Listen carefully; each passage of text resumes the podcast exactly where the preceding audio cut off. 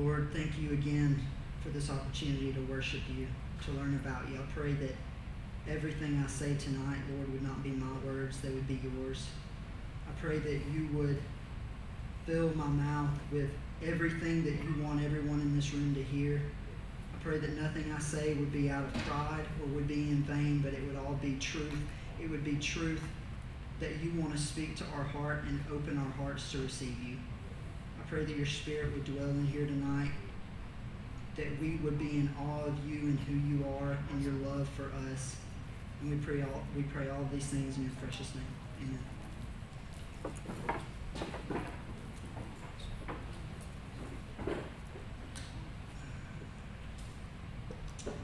All right. Um, we've been in our series No Matter What, and we've been studying different people in the Bible, how they have followed God's calling in their life no matter what. So we're going to continue in that series, and we're going to be looking at Amos. Um, I'm going to go ahead and kind of brief you. Amos is short, it's nine chapters. We're going to very lightly go over the whole thing, so I'm not going to keep you for like an hour and a half, I promise. Um, but we are going to move quickly, so if you're taking notes, buckle up, get ready. Um, I want us to see first, well, I want us to keep this in mind. So there's two things we should notice. First being, yes, I, we do need to see Amos, his life, his prophecy. It was not easy. No prophet in the Bible had an easy journey or an easy ministry, and Amos was no exception. But the most important thing we need to see is the character of God because I think we have a tendency when we hear messages like this, when we read this, to look at the person. And this book was not intended to be written so that we would see the people, it was so that we would see the character of God through the people. Okay? So let's please try to keep that as our focus. And as we start off, like I said, no prophet had an easy journey, but many of the prophets came from priesthood or came, were, were raised um, in ministry. Some of them, it doesn't specifically say that, but it tells what family line they came from, which would have been important to know um, to be able to tell somebody's social class and economic class that they came from. And then actually, Obadiah, all we know about him is that his name is Obadiah. But this specifically, the first thing it tells us is the words of Amos, who are among the shepherds of Tekoa. That's chapter 1, verse 1. Okay? So he's not a prophet, is what this is saying. He's a shepherd. And in those days, shepherd was the lowest of the low. Okay? Shepherds, everybody saw shepherds as dirty, and they were a shepherd because they couldn't do anything else.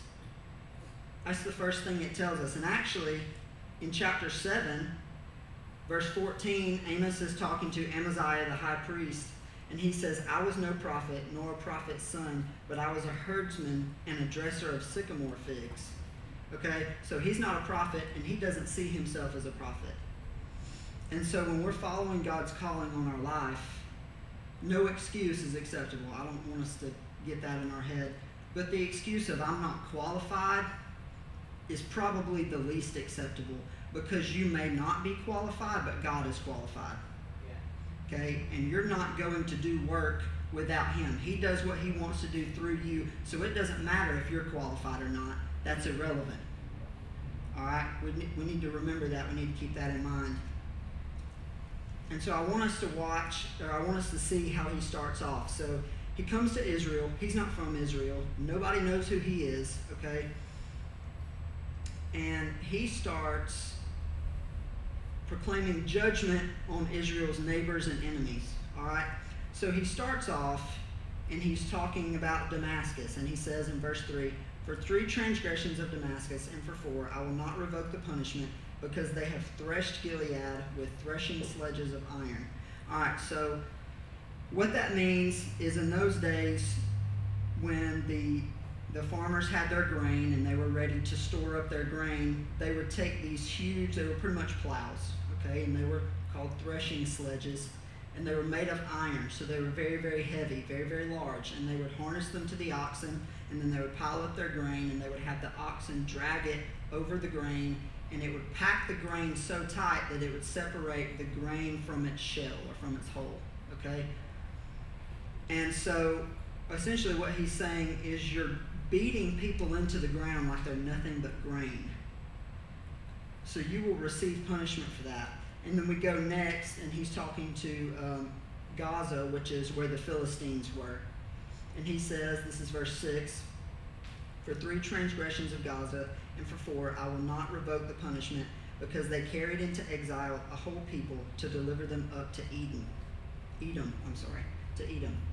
All right, so what they're doing here is pretty simple. They're taking a people, enslaving them, and then just giving them off. They're treating them like they're objects, pretty much. All right? So that was their sin. And then Tyre, as we can see in verse 9, is pretty much the same thing. For three transgressions of Tyre, and for four, I will not revoke the punishment, because they delivered up a whole people to Edom and did not remember the covenant of brotherhood. So they did the same thing as the Philistines did, but it was a little bit worse because they were actually in covenant with the people that they delivered to Edom. And most likely this is talking about Israel. In 1 Kings 5.12, um, Tyre and Israel entered into a covenant of brotherhood. And so they betrayed that by taking people of Israel and just selling them off to Edom like they were objects. All right? And so then we get to the Ammonites. And he says, this is verse 11, for three transgressions, I'm sorry, verse 13. For three transgressions of the Ammonites, and for four, I will not revoke the punishment, because they have ripped open pregnant women in Gilead that they might enlarge their borders. Okay, so the Ammonites were, they didn't actually have a secure land, secure borders. They were between Syria in the north and Moab in the south. And so they were constantly trying to grow and secure their borders. And they were so ruthless and merciless in this pursuit that they would not even spare pregnant women. That's how awful they were. So they will be punished for that. And then we see actually beginning in chapter 2, and they're talking to Moab. For three transgressions of Moab, and for four, I will not revoke the punishment, because he burned to lime the bones of the king of Edom. So back then, when you captured a nation or a people, the most disgraceful thing you could do, or the thing to show them the most disgrace, was to burn their king, to kill and burn their king. That's what they're doing. So they're all doing this stuff to each other. They're all around each other. They could be helping each other out, being civil with each other, and they're just going after each other all the time. Okay? And so at this point, Israel's loving this. They don't know who this Amos guy is, but they are loving it because he's come in and he's roasting everybody they don't like. So they're like, yes, Amos, go ahead, do your thing. But then he starts in on them and it's not as fun anymore. He says, chapter 2, verse 4 For three transgressions of Judah, and for four, I will not revoke the punishment, because they have rejected the law of the Lord and have not kept his statutes.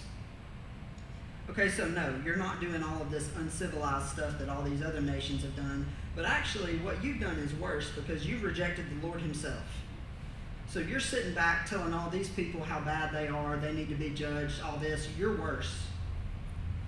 And that's just a little section. And then he comes to Israel, and this section is extremely long. And look at what he says. This is pretty vivid. This is verse 6. For three transgressions of Israel, and for four, I will not revoke the punishment, because they sell the righteous for silver and the needy for a pair of sandals. Those who trample the head of the poor into the dust of the earth and turn aside the way of the afflicted. A man and his father go into the same woman, so that my holy name is profaned. They lay themselves down beside every altar on garments taken in pledge, and in the house of their God they drink the wine of those who have been fined. So here what they're doing is very specific. They're doing mainly two things. They are taking advantage of and neglecting the poor, and they're partaking of sexual immorality. And that kind of might sound random a little bit, but it's not. Because 1 James 1.27 says, Religion that is pure and undefiled before God the Father is this, to visit orphans and widows in their affliction, and to keep oneself unstained from the world. So what he tells them is that, you know, you do all these things. You lay down beside every altar. You go in the house of God and drink wine and are merry. but all the while you do all of these pagan things and you neglect the people right on your doorstep that need your help.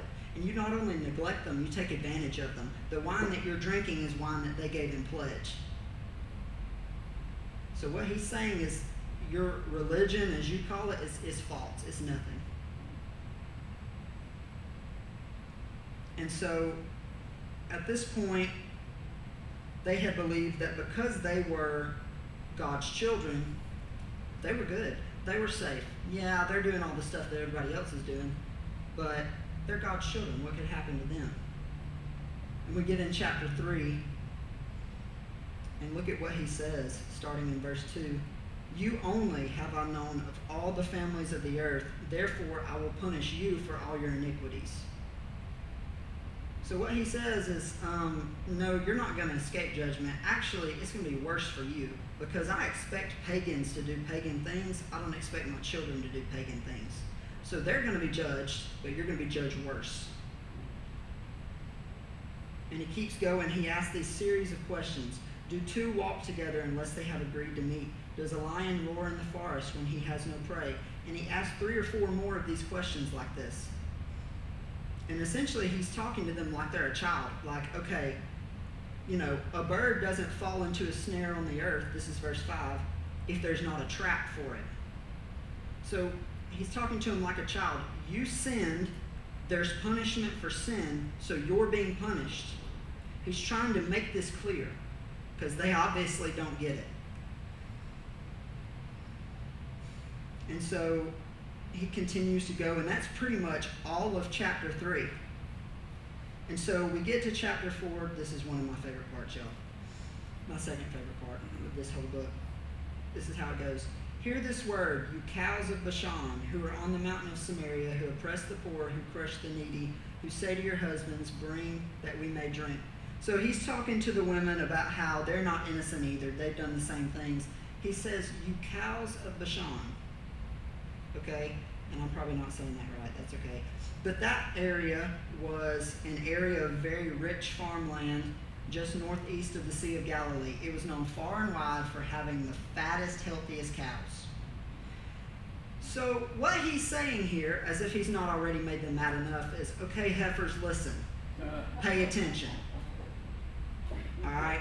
And they are, I can just see the looks on their faces. They're turning like a lobster red. They're so angry he goes down to verse 4. He says, Come to Bethel and transgress, to Gilgal and multiply transgression. Bethel and Gilgal were large cities in Israel, and they were huge pagan hubs. I mean, that was where you went if you wanted to pretty much sin day and night 24 7. Bring your sacrifices every morning, your tithes every three days. Offer a sacrifice of thanksgiving of that which is leavened, and proclaim free will offerings. Publish them for so you love to do, O people of Israel, declares the Lord. So he says, I see you sacrifice, I see you tithe, you give thanksgiving, you do everything like you're supposed to do, and meanwhile, behind my back, like I can't see everything, you're going and doing all these things, and I reject it all. It's fake. I don't care if you do all of that stuff if your heart's not in the right place. And that's a reoccurring theme throughout this. And so he gets to verse 6 and he starts off talking to them, and he talks about how we're not going to read most of that, but he talks about how he's tried to get them to come back to him. He's tried over and over and over again. He's even made bad things happen to them. Um, he sent famine, or he sent drought. He's kept rain from them for three months, so there was no harvest. He sent locusts to create a famine. He had Egypt come down and kill them. And he actually says, verse 11, I overthrew some of you as when God overthrew Sodom and Gomorrah, and you were as a brand plucked out of the burning. You, you did not return to me. So he says, Some of you, nothing really happened. You just died. I just killed you. And I was hoping that would make you come back to me, and they don't. They just keep doing what they want to do. And so he's not fooled by anything that they're doing. But look at the shift in chapter 5. Look at what he says. Hear this word that I take up over that I take up over you in lamentation, O house of Israel. Fallen no more to rise is the virgin Israel, forsaken on her land, with none to raise her up. he keeps going, starting in verse 4 For thus says the Lord to the house of Israel, Seek me and live. And he actually says that three more times through verse 17 Seek me and live. What he's doing here is he's pleading out to them, Just come back. I love you. Come back. You don't have to live this way. I've delivered you time and time again. I'll deliver you once more. Come back. He has every right to honestly just obliterate them. But he says, I love you. Come back. He calls them. Verse 2, he says, Follow no more to rise is the virgin Israel. By calling them the virgin Israel, he's reaffirming their worth to him. They are still special to him and they matter, and he sees them as his. But we get to verse 18, and it kind of changes the demeanor again. Woe to you who desire the day of the Lord. Why would you have the day of the Lord? It is darkness and not light, as if a man fled from a lion and a bear met him.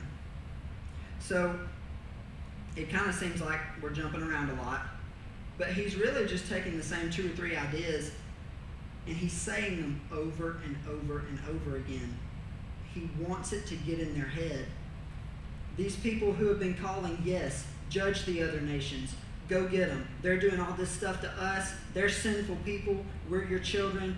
Wipe them out. And he says, um, no, it's going to be bad for you too. You don't actually want that. You might want to kind of chill out with that because you're getting you're getting judgment too. I'm going to hold you responsible for your sin as well. Then we get to chapter 6, it's kind of the same thing. Woe to those who are at ease in Zion, and to those who feel secure on the mountain of Samaria. So these people we see here are actually sitting back, they're living a lavish lifestyle. Again, they've got the needy right outside their door. They could be going out and helping people, and they're just sitting back waiting for God to come back and wipe everybody else out. And he says in verse 7 Therefore they shall now be the first of those who go into exile, and the revelry of those who stretch themselves out shall pass away. So, again, he's reminding them, y'all got to wake up. It's coming. Y'all got to wake up. You're sitting around not doing anything. You're still living an unhealthy, sinful lifestyle. Judgment's coming. You need to wake up. And he keeps trying to get them to come back. He keeps showing them throughout the rest of this chapter it's going to be bad. Verse 9 And if ten men remain in one house, they shall die. And when one's relative, the one who anoints him for burial, shall take him up to bring the bones out of the house, and shall say to him who is in the innermost part of the house, Is there still anyone with you? He shall say, No. And he shall say, Silence, we must not mention the name of the Lord. So they're going to be so afraid of God in that day, they won't even say his name because they'll be afraid that if they say his name, he's coming after them too. That's how bad it's going to be. And so through these verse, or I'm sorry, through these first six chapters, what we see is spoken oracles that Amos is telling the people of Israel. But now he starts getting visions. He starts seeing things, and he does not like what he sees. But I think it's very interesting. If you had stopped here, you would think that Amos could not stand these people. He loved what was about to happen, he couldn't wait for it. But it's very interesting because he sees these visions, and he sees three. And in the first two visions, God is about to bring judgment on the people. In the first vision, he is going to send locusts to eat the grass of the land and to pretty much wipe them out. In the second vision, he's going to send fire to swallow them up. And both times, Amos says, O Lord God, please forgive. How can Jacob stand? He is so small. So he cares for these people. All these things he's been saying, and you're going to tell me he cares for them? Yeah, because when you care for somebody, you're honest with them. If they're living in sin, you don't sit back and let them live in sin. You tell them the truth. And that's what Amos is doing. And even more interesting is God's response. It says, The Lord relented concerning this. It shall not be, said the Lord. So because one person was faithful and called out to him, he withdrew his judgment. That's all Israel had to do in the first place. But we get to verse 7. This is the third vision. This is what he showed me. Behold, the Lord was standing beside a wall built with a plumb line, with a plumb line in his hand. And the Lord said to me, Amos, what do you see? And I said, A plumb line. Then the Lord said, Behold, I am setting a plumb line in the midst of my people, and I will never again pass by them. The high places of Isaac shall be made desolate, the sanctuaries of Israel shall be laid waste, and I will rise against the house of Jeroboam with the sword. So, a plumb line in those days was when you were building a wall, whether it be for a house, a wall of a city, anything, you would tie a string that was hanging off of a platform at the top of the wall, maybe just a few inches. So it would be hanging straight down but not up against the wall. And if the wall was straight, it would be the, the weight that was at the bottom of the string that was hanging down would be the same distance away from the wall as it was at the top where it was tied. If it was leaning out, then the weight would be up against the wall. If it was leaning in, it would be further away. And then you knew if the wall was straight. The wall was not straight and you didn't fix it, eventually the wall would collapse. So that's what he says. He says, Look, Isaac, I put it, or look, Amos, I'm sorry, put a plumb line there. The wall's going to fall. I can't hold back my judgment forever.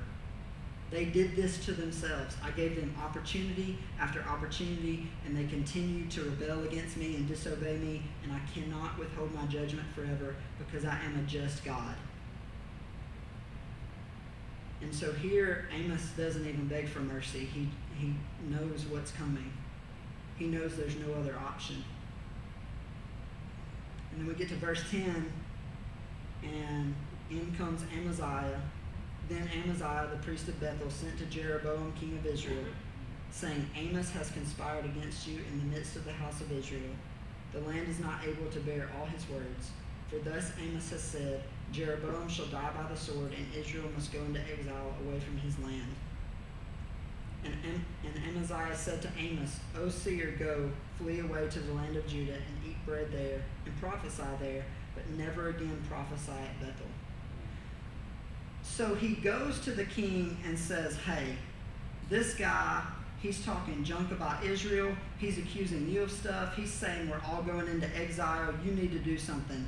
And then he turns around and goes to Amos and is like, Hey, people are not really happy with you, you know, so you might want to leave, go somewhere else. He's kind of a snake, you know. He, he's he's kind of going behind Jeroboam and Amos's back he's kind of playing the fence here. And then listen to what Amos says to Amaziah. Verse 16 Now therefore, hear the word of the Lord. You say, Do not prophesy against Israel, and do not preach against the house of Isaac. Therefore, thus says the Lord Your wife shall be a prostitute in the city, your sons and daughters shall fall by the sword, your land shall be divided up with a measuring line. You yourself will die in an unclean land. And oh, yeah, Israel shall surely go into exile. So, Amaziah, because you did all that, you're going to die in an unclean land. Your wife's going to be a prostitute. Your land will be divided up amongst a bunch of people. Uh, your children will die by the sword. And Israel's still going into exile. And so we see here that even the high priest is guilty of doing the same thing as everybody else. He's just as guilty. He's going to face the same punishment. Chapter 8, we're actually, this is something you need to read on your own. It's very vivid, the imagery here. But he talks about, my heading for it is the coming day of bitter mourning, and that's mourning as in crying and calling out because what he sees is the destruction of Israel. He sees dead bodies. He sees people that will not even speak the name of the Lord because they're so frightened over what has happened. And he's pretty terrified by this. He doesn't want this to happen. He cares about Israel, but he knows it has to happen. And it's coming the same thing in chapter 9, the first uh, 10 verses here. He's pretty much saying the same thing. He's talking about how God is disgusted by their false sacrifices, their false offerings. They're doing all this stuff the way that they're supposed to, but their heart's not in it. And so God rejects it all, and He's not going to spare them just because they do those things. But verses 11 through 15 are my favorite part of the whole book because I want you to see the character of God in this and watch how amazing this is. In that day I will raise up the booth of David that is fallen and repair its breaches, and raise up its ruins, and build it as in the days of old, that they may possess the remnant of Edom and all the nations who are called by my name, declares the Lord who does this. Behold, the days are coming, declares the Lord, when the plowman shall overtake the reaper, and the treader of grapes, him who sows the seed. The mountains shall drip sweet wine, and all the hills shall flow with it. I will restore the fortunes of my people Israel, and they shall rebuild their ruined cities and inhabit them. They shall plant vineyards and drink their wine, and they shall make gardens and eat their fruit. I will plant them on their land, and they shall never again be uprooted out of the land that I have given them, says the Lord your God. So, what we see here, and it, it's kind of the twist on what we've been saying in our series the no matter what here doesn't have to do with Amos. It has to do with God because no matter what, God is faithful to his people. They will still face judgment, and they did. That's, he prophesied this somewhere around 750, 745 BC. Israel fell in 722. They were taken into exile. But he says that one day he will restore them. He will not lose his covenant with them. Through everything that they've done, he loves them. And he does not put them under judgment, under vengeance or wrath. He does it because he wants them to repent and turn back. When we face judgment in our lives, and we will because we're sinful, we need to remember God is not doing that because he hates us. If we are his children, it's the opposite. He loves us and he's doing that like the way a loving father puts their child under punishment and under judgment because they want them to turn from what they were doing wrong and do right. Because he loves us. Let me pray for us. Lord, thank you so much for the picture that Amos paints for us, the picture overall of love, that even through judgment even through the things that we do, even through the countless times we disobey you, we turn away from you, we seek other things besides you. You will never turn away from us. You will never be unfaithful to us. We are always your children and you love us. And Lord, we thank you for that. We pray that you would help us to remember that as we go throughout our lives. We finish out this week, Lord. Help us to learn to love you more and to see even the things that we go through as a blessing from you, as a form of discipline and not of wrathful anger. We pray these things in your name, Lord. Amen.